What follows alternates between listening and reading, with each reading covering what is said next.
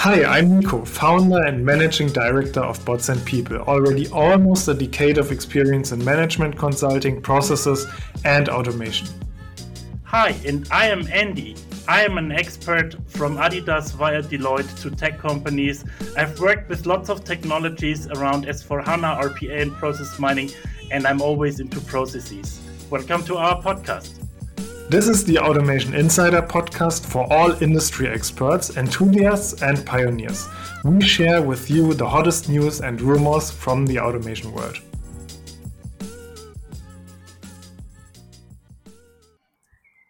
Yeah, hello and welcome to our next episode of the Automation Insider podcast. With me, like always, is Andy. Hey, Andy. Hi, Nico. How are you? And actually, where are you? I really see a very interesting room behind you. So, what's going on, Nico? I know. Yes, I'm uh, right now.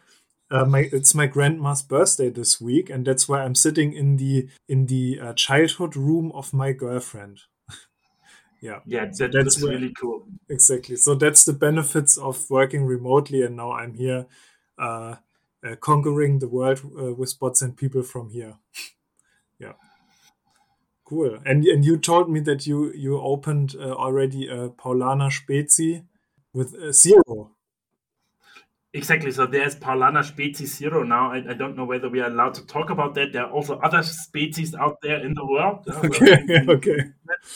Um, but I would say in, in Munich, it's very classical to drink Paulaner Spezi, and it's now also available in zero. Okay, so. cool. Yeah, we don't get sponsored by Paulaner Spezi if you got it wrong now. But let's, um, uh, like always, uh, first um, look into our community on what was the feedback from the last two episodes. Uh, we had one episode about the IPO of Celonis, uh, IPO I don't know, and we had one episode of uh, about the Quo Vadis RPA, uh, where we talked about the current status of RPA. Uh, Andy, what have you heard out of the community as a feedback?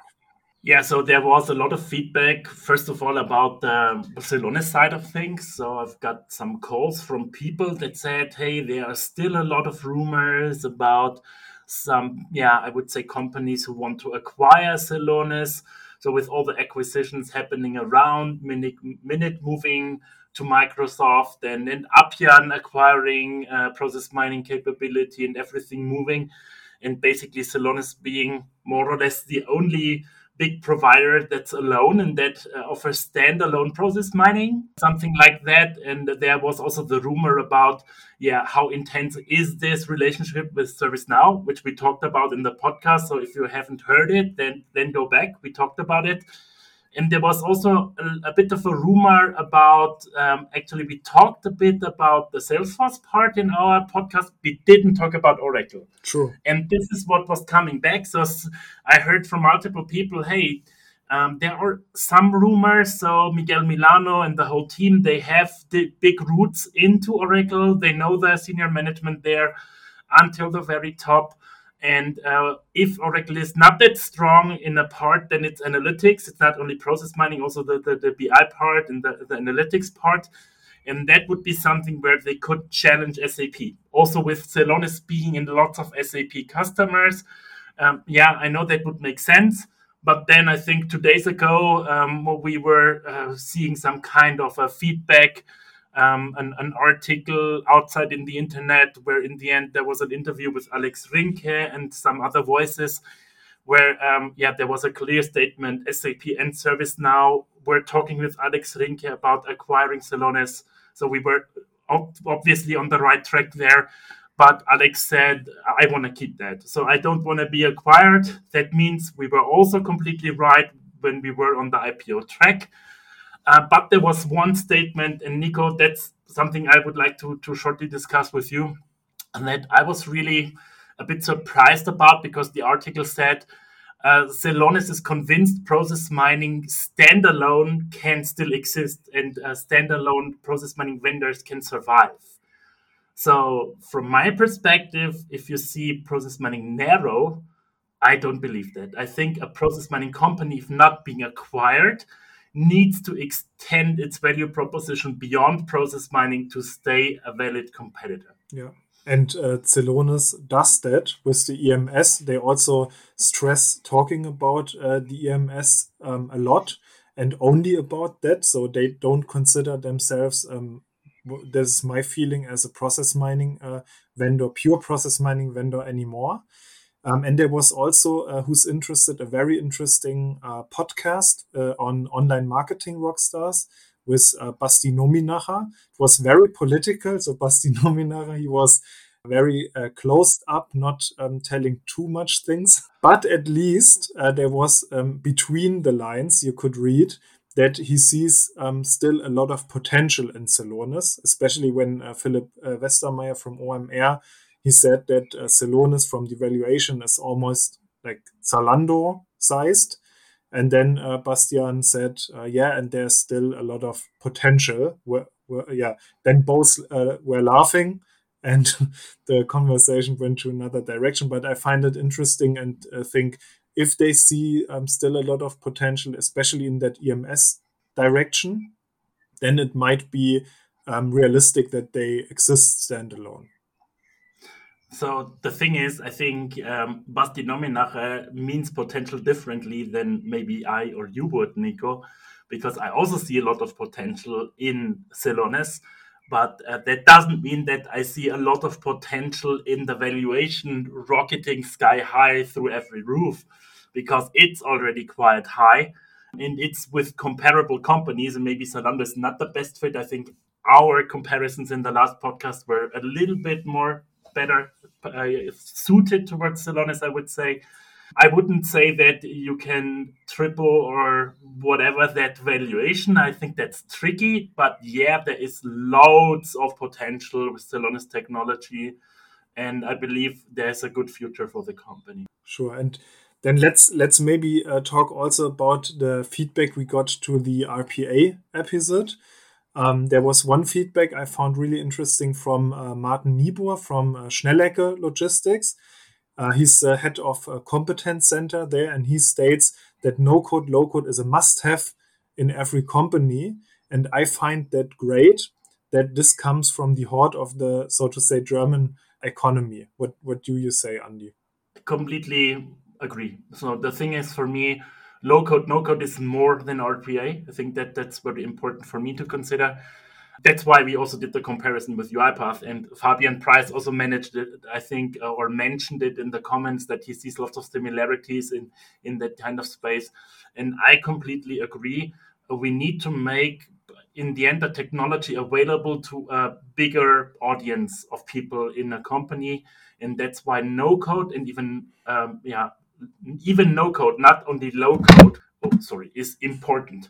And what I mean with no code is basically only configuration. So not even that kind of development that you need for lots of low code solutions anymore, but only setting some parameters, clicking on a button and having something available. Exactly, and and then there was one interesting thing uh, this week, which was a post from our friend T. He texted me in WhatsApp, uh, "Hey Nico, check out my new post about complexity." I think it's also his uh, profile uh, status or LinkedIn tagline, and uh, basically says uh, maybe you know, know it more precisely, but it basically says that complexity is beautiful or that he he loves complexity. Yeah, I, I, love T. So T has accomplished a lot in, in the whole scene, I would say. So he's a big name there. I think we are good friends. We exchange regularly. And I would say I also love him because he always brings up new ideas and, and new kind of that challenges to think about things uh, and always for the good. In, in this case, I would say, think um, you should not use that as some kind of a reason for having complexity and making things complicated. I agree in the sense when you say you need to judge it against something. So you need there is good complexity and there's bad complexity. If you make something more complicated than necessary, that's not good. And I don't appreciate that. There is a lot of beauty in simplicity. I like simplicity very much. That's why a little bit of a counter there, but actually it fits because you can't make things simpler than they should be also because certain things have a necessary complexity and it's good to have that and it's also good to manage that and there i completely agree with t what do you think nico Yeah, I, I think so as well. And um, for me, there is a big differentiation between uh, complexity in a front end and complexity in a back end. So if you imagine, for example, Gorillas or Flink that deliver you food in uh, just some minutes, for you as a user, it's really uh, simple and not complex. You click on a tab on your app, maybe two, three clicks, and then someone is on the way delivering your food, is there in 10 minutes, your doorbell will ring and you get your food. But in the back end, like the operations behind it, that they can manage to uh, give it to you in that simple way and that fast is very complex. So that is for me a very, very interesting differentiation. I agree. But there I would also bring in two more arguments. When you are Gorillas or Flink or any kind of that provider of that service, you will nevertheless try to judge in the background what's the necessary complexity that I need to have. And you bring the lean thinking and you say, is that something that's value adding or is that something that's not? And you try to avoid the complexity that's not necessary or if, it's there, sometimes changing that complexity and uh, removing it is a big effort. So you not always need to do that. Sometimes you can also automate it away or you can accept it, but that's a situational judgment. So you need to always look at the situation. You need to see the problem, be in a problem solving mindset. I think everyone that deals with bots and people and talks about jobs to be done and things like that knows that. And then you can take the right decision for your situation. Yeah, probably it's uh, it's really uh, easy or it's it's uh, it's okay to reach uh, to crack the value of a customer or an internal customer without complexity or with less complexity. And you only need complexity if you already cracked the value and you want to become really really excellent in what you are doing and maybe build competitive advantage again others or you have to fulfill regulatory needs that could be also a reason yeah, and I think that's exactly the point. It's all about competitive advantage. That's what a strategic positioning, a business strategy is about. It's about achieving competitive advantage. And sometimes a certain strategy comes with a necessary complexity. And sometimes you want to have a low, I would say, yeah, low price strategy or a, a lower value proposition strategy to be in the end a disruptor in the market and then you, of course, need to avoid that complexity because it's not fitting your strategy. So it always depends on who's your customer, which value you want to provide, and then you can make the right judgment how to place yourself. Yeah. Okay. So I hope uh, we got uh, a roundhouse kick through our community now. If there is anything, if you have questions, if you have thoughts, um, on all the topics we are talking about, then reach out to me or Andy in LinkedIn. Or you can also text on uh, my uh, Bots and People mail address, nico.bitzer at botsandpeople.com. And then we can bring it into the podcast and discuss that points. Today, we uh, gathered here to also talk about uh, one special topic, like always, which is automation services. We want to discuss where you find these services and what is the smartest service for you or for a, for a company in the different situations you can be. Yeah, absolutely. And uh, in the end, I think that's a really good topic for us to talk about. I think Nico, you're also at little a little bit in the services space, at least I would say. And yeah, I've been the consumer of that services at, at Adidas, so having worked with lots of companies that we will mention later and uh, being at Deloitte now, leaving Deloitte, um, this is basically also the space where I've worked in from the other side. So in the end, I think that is what we talk today about about the different players and the different value proposition that they are bringing. Uh, and I would say, uh, let's have a short look. We have clustered in the end uh, the value propositions in three steps first. Um, the number one is the body leasing, really uh, players that are offering some kind of a pure implementation play, mostly in a time and material manner, providing you resources. So, with the main focus, we will talk about, yeah, in the end, uh, that you more pay for a specific output, like a specific solution, a specific workflow, a specific bot, whatever you would like to have where you have rather a fixed price pricing that you're moving into, or also having um, yeah in the end a value based pricing where you don't pay for the implementation but you uh, pay for a certain result. So not for the output but for the outcome. And this is where in the end the technology combines with a certain expertise value expertise a methodology expertise but also a functional expertise because you're trying to solve a supply chain problem or a finance problem or an hr problem and you, for example, say, I'm always paying late, help me to reduce that, help me to solve that problem. And then you get basically paid by the achievement. So by reducing the number of late payments, for example, or by achieving any other desired output that you have agreed before. And we will talk through that and talk about the players in the market. Nico, let's start. Yeah. So let's have a look in the first uh, stage, which is, which is this uh, body leasing stage. So, um, what does it mean, body leasing? It sounds a little bit harsh, but in the end, it means uh, offering a service ag- against uh, time and material. Right. And there's, uh, from our perspective, and we will introduce that stages uh, throughout this, um, this value chain. Um, there's three different kinds of um, uh, entities that can offer that body leasing. The first one is um, freelancers. So the, the question is how to find freelancers for the topic of process automation. You can approach the big body leasing companies like, for example, Hays. Um, you can also do some LinkedIn research you can um, search for automation experts and then find your way through the deepens of, of LinkedIn and, and look for developers, business analysts for the tools you need.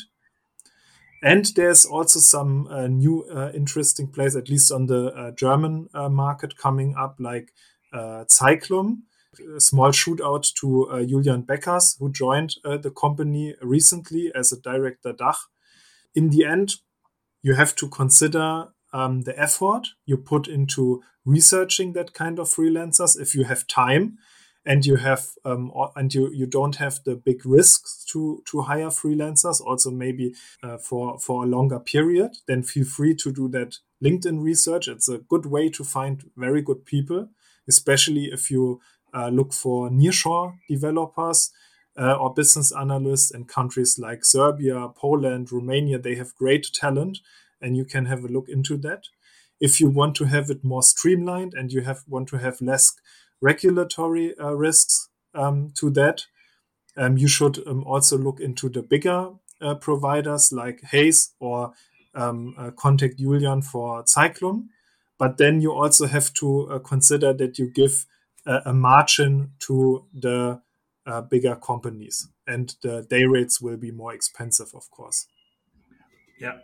I think when you go through the freelancer, you need to be a bit active in the network because there are marketplaces, there are tools like Fieldglass where you can get freelancers overall. But if you want to have special, I would say, really yeah, knowledge about automation and about low code, no code, um, you need to be active in, in the community. And, and Julian is also a member of the community. Um, and I think that is um, the way to go. Yeah. It's rather easier to go to some tech consulting firms and we will start now first of all with really the, the big players that are not only specialized on automation. We will come to them later. But uh, there are these classical players for yeah i would say it implementation from all kinds of software. They, they also implement sap technology but they also do of course the no code low code space especially um, uh, uipath and rpa providers all over the world and there we count in yeah, T Systems, NTT, Infosys, CGI. Um, I would also count in there Accenture and Capgemini. These are the main players that are focused on really implementing your technology, and they are giving you actually more than a freelancer. So a freelancer will always try to go for the time and material for more the body lease kind of style. You pay him for his time available and time executing uh, but when you go to the tech consulting space, there is a bigger company that provides you services.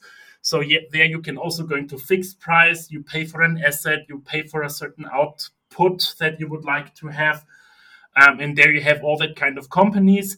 They will also try to combine their services, basically that they have in Germany, with some mature resources that are contracting with you with offshore, nearshore resources that are cheaper in the implementation space. And there you have then the options to go for time and material or fixed price pricings.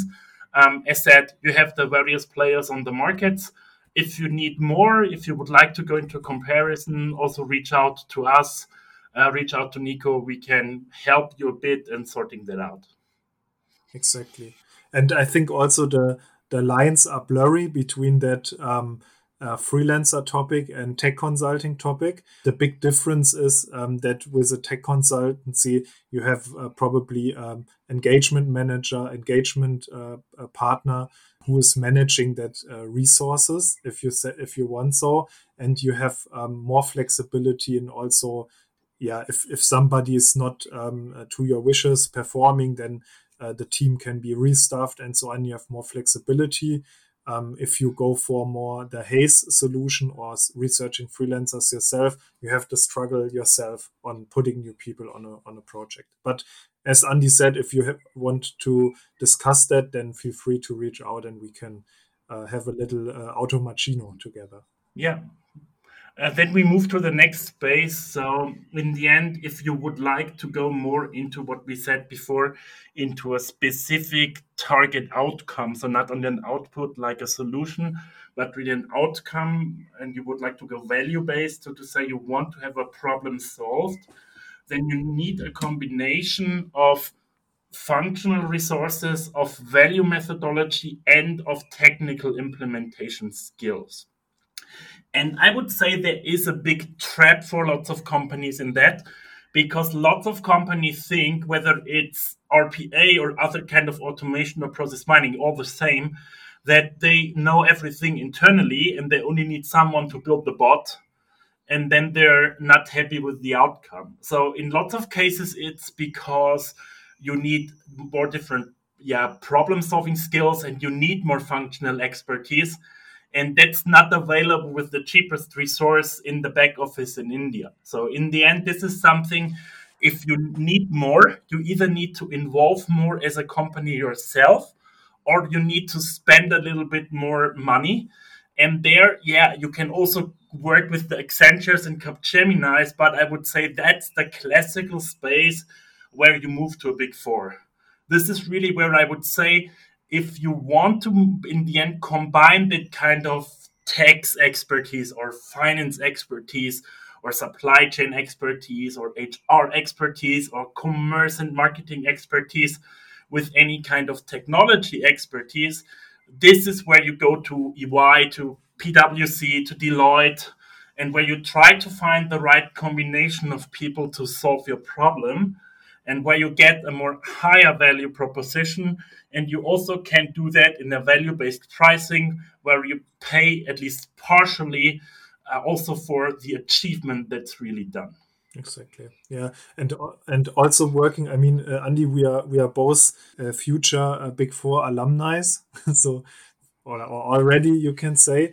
Um, and um, I've seen also many of that mixed staffed uh, project where there's some um, uh, experts uh, of in the in the from the function, but them them also technical experts for um, for example. And um, I think the key here is to make sure uh, to get a very good uh, mix on your project. So it's really important to also demand that from your big four partner, demand that from your strategy consulting partner to staff the project with the best people and also go like discuss uh, with them and find out if those people really going to work with each other and deliver you the USP they uh, tell you on the uh, on the uh, proposal. Yeah, so the alarm is already in the background, as you can hear, because that's a critical topic. Consulting business is a people business. I think that's really, really important. And you need to look at the people. So, whatever project you're doing, if you do an S4 HANA project or a small bot, look at the people that you get because every consulting has better and has not so good people.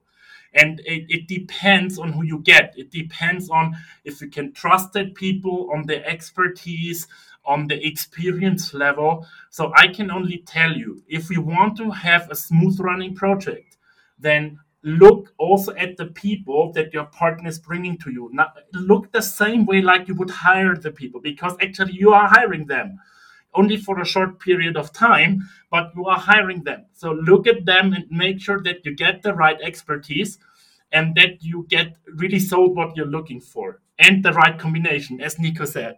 And with that over, I think we need to now, in the end, differentiate. We have the big players from the tech consulting and the value consulting. And how does now, uh, in the end, such a special player like, for example, Roboyo, Nico, how do they differentiate as an automation player? I think we need to explain that. Uh, and what you get from them that you might get not from Deloitte and the other way around. Yeah. So of, let's start with a small uh, downside. Of course, the downside is probably they don't have this functional expertise. So if you're searching for um, uh, automate your HR department, of course, uh, has done that uh, before but they are not uh, they have not these um, uh, uh, ultra professional experts in HR or ultra professional experts in finance. But what is the big advantage? The big advantage that they can go the complete value chain in uh, automation. So from um, uh, maintaining the solutions, uh, Roboyo, for example, they acquired Yolt uh, some months ago they can uh, do this strategic strategic part on setting up your center of excellence and they can also accompany uh, the bot building process and, and much more so um, whereas they don't have this functional expertise uh, they have the domain expertise in automation and they can uh, they can deliver the whole uh, value chain yeah I would also say so. So if you need specific, really knowledge and domain expertise about automation, um, I'm really impressed by Roboyo. So I think they have acquired lots of other players or teamed up with Akoa, another kind of automation, various others. Nico, I think you can name some more, uh, or you wanted to name some more. Uh, but I think it's really impressive what they're doing. They want to be the best pure automation player in the world and I think they are on track to that. So that's a really great expertise to work with. But then that's really the partner for your center of excellence that's in the end focusing on that, yeah, I would say part of pure automation. And when it needs to get more functional, more problem solving, more domain specific, I think then it's important to bring in some domain expertise again. Exactly. And it's important uh, to consider what you really want to externalize and outsource to such a strategic or operational uh, partner and what you want to have inside, uh, in house. Because um, uh, we've seen also um, a lot of companies um, that uh, missed this opportunity to also build up these internal competencies. We will come to that later and um, I see, especially in the field of automation and process excellence, as really, really crucial to build up your own expertise and your internal competences in midterm already and long term for sure. Yeah, and I would say both of them can be a strategic partner. I think that's also very important. And strategic partner for us means not only implementation or maintenance of solutions, it means building the COE, building the structures, introducing a process owner structure, really talking about the operating model, going deeper into the functional expertise, education, change management. There are lots of topics. When you do that with a big four, you get it maybe more from a I combine automation with some kind of operational excellence more from the functional side. If you go to a more um, automation pure play, you get it more focused on the core of automation. I think both has advantages and disadvantages um, my guidance would be find someone that you trust and that you can partner with. Also, use your gut feeling there and get a partner that you trust uh, and that you can work with. And don't change so much the partner. There is no value in jumping from project to project because of two euros to another partner. Uh, make an agenda and, and move into execution and, and find the right partner for you um, I think that would be my advice, also having led the Center of Excellence before. Uh, Andy, I, I, have an opinion on that, and I think it's fitting here uh, really well.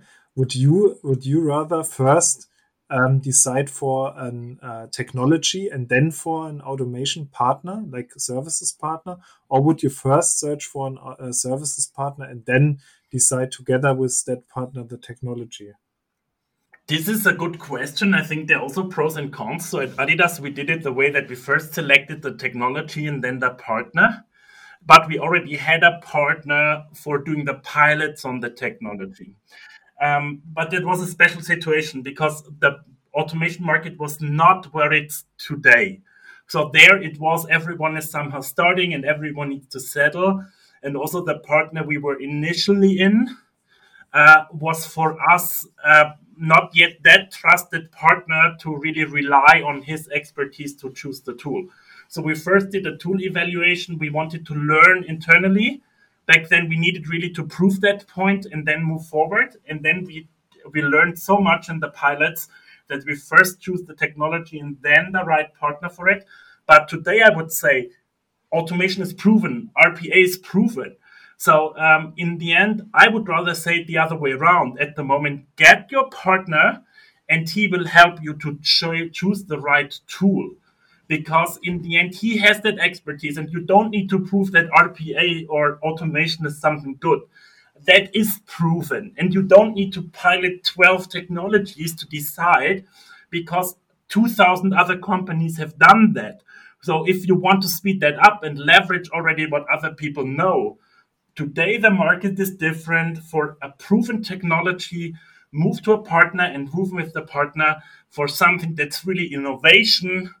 I think I would not fully trust a partner that's still also in the space of finding out how it works. There, I would say, uh, yeah, go into it, learn about it, and then first, yeah, find out how it's working and how you're comfortable, and then take the decisions. Yeah.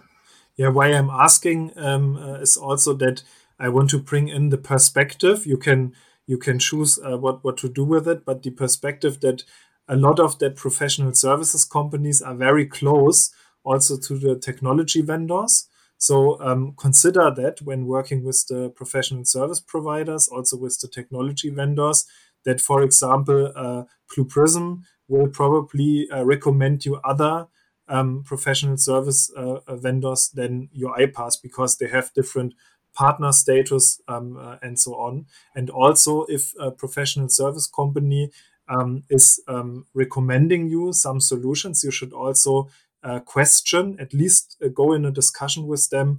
What are their partnership contracts and uh, how it's built? Because only then you can you can have a, a very objective decision in the end. Yeah. Absolutely. So, if you want to have a partner helping you to decide for the right technology, you need to ensure that you have a partner that's partnering with multiple technologies. Because if you select a, a professional service partner that only partners with UiPath, you will always end up with UiPath. So, it, it, it's not that easy.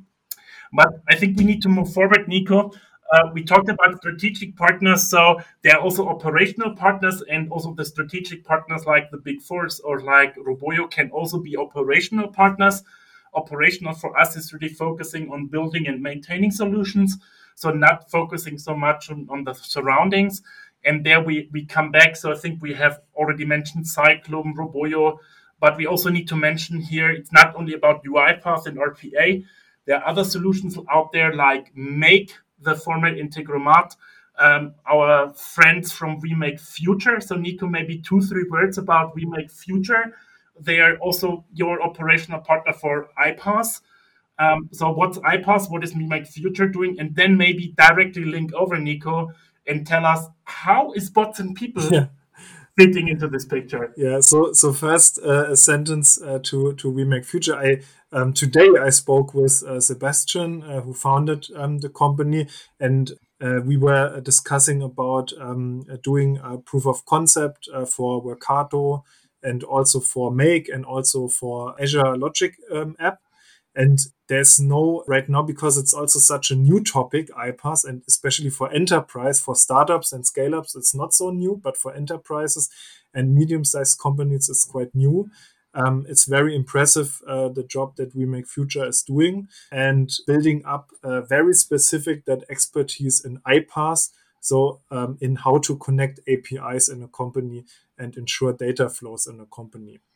So then the second question you asked, uh, Andy, was uh, about bots and people and where, where does it fit in? So uh, we see us as a complementary partner for the consultancies because we see that besides strategic consulting, besides the operational consulting, it also needs this upskilling of internal people in a company. So this is what I teased uh, right before. Uh, we are convinced that uh, if you really want to go a successful way in automating things and make an initiative, by the way, this naming of like automation initiative is a little bit wrong in my opinion. It should be now comp- automation competence centers or just an automation function. And th- this people working there and also the whole business has to have this automation mindset and learn more about what processes are important to automate, what processes can be automated. And only that will lead to a shift in the whole organization towards an automation minded company. Yeah, and I think while uh, a service provider always, of course, has a certain interest uh, to sell you resources, even if it's a it's a good partner, he will try to make you some kind of independent and be there for you for scaling and be there for you for introducing new technologies and going the next steps. And actually I've experienced it as a consultant. It's not so easy to really get independent but if you you want to have a successful initiative the stability of the initiative needs to come outside the company itself. It cannot come only from outside forces it cannot only come from consulting. The stability and really the i would say the foundation needs to come from inside your company. And their education and um, all that kind of building the foundation this is i think where the value proposition of and people is really really helpful for. Yeah. Yeah and and you can also of course use um, uh, other learning uh, uh, providers, other learning resources, and I really encourage companies to do so. So there's great things like Skillsoft, LinkedIn Learning, Pluralsight that have good courses about technology in general. But when it comes to a deep understanding of automation, um, this is where um, our sweet spot is and where we offer this dedicated learning journeys to uh, really um, transfer the knowledge of how automation works. And of course, you can also, and you should also, learn in the academies of the um, automation software vendors, especially UiPath and Celonis. They have great academies.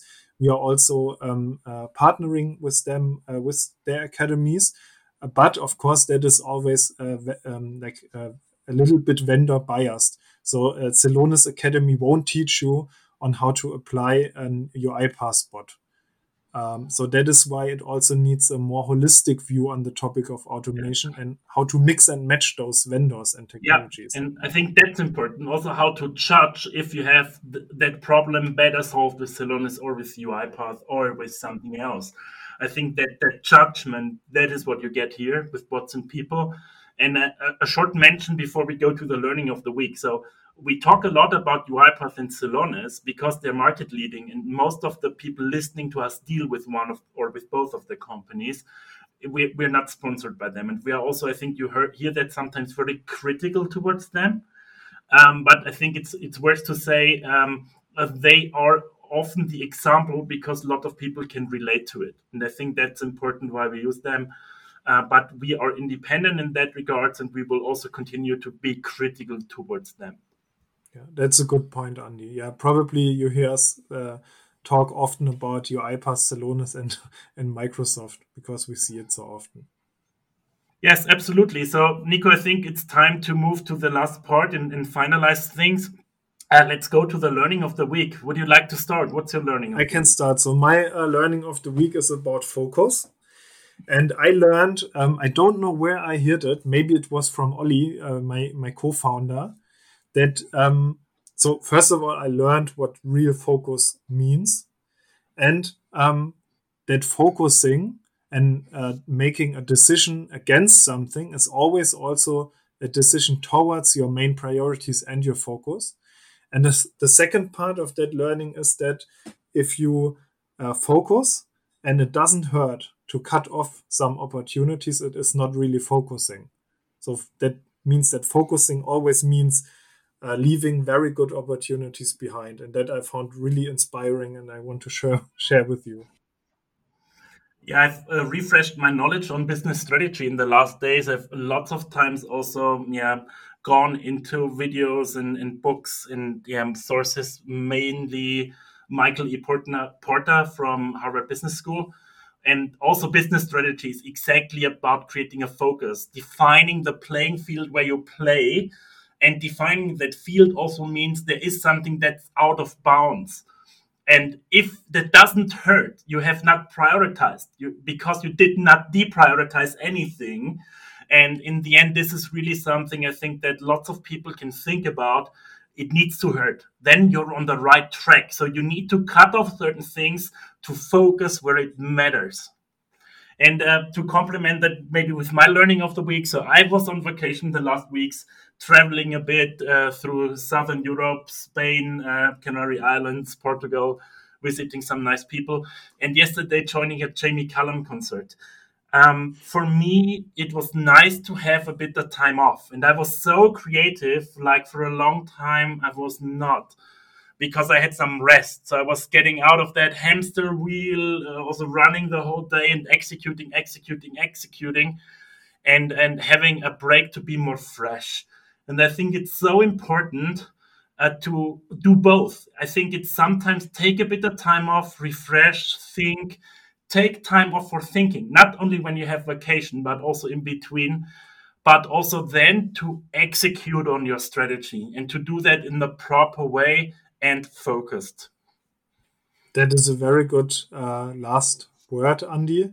So then I would say um, to all of you, if you have any inspiration insights, as mentioned, uh, text us on LinkedIn, Andy or, or myself. And uh, with that, um, I leave you with happy automating and stay fresh and focused. Thanks. Bye bye. Bye bye. That's it from today for our Insider podcast. If you are interested in further infos about process automation, please register at www.botsandpeople.com. There you will find the hottest news about automation, many, many articles, tool reviews, and also you get the access to a database of freelancers and developers who can care about your own process automation. See you soon.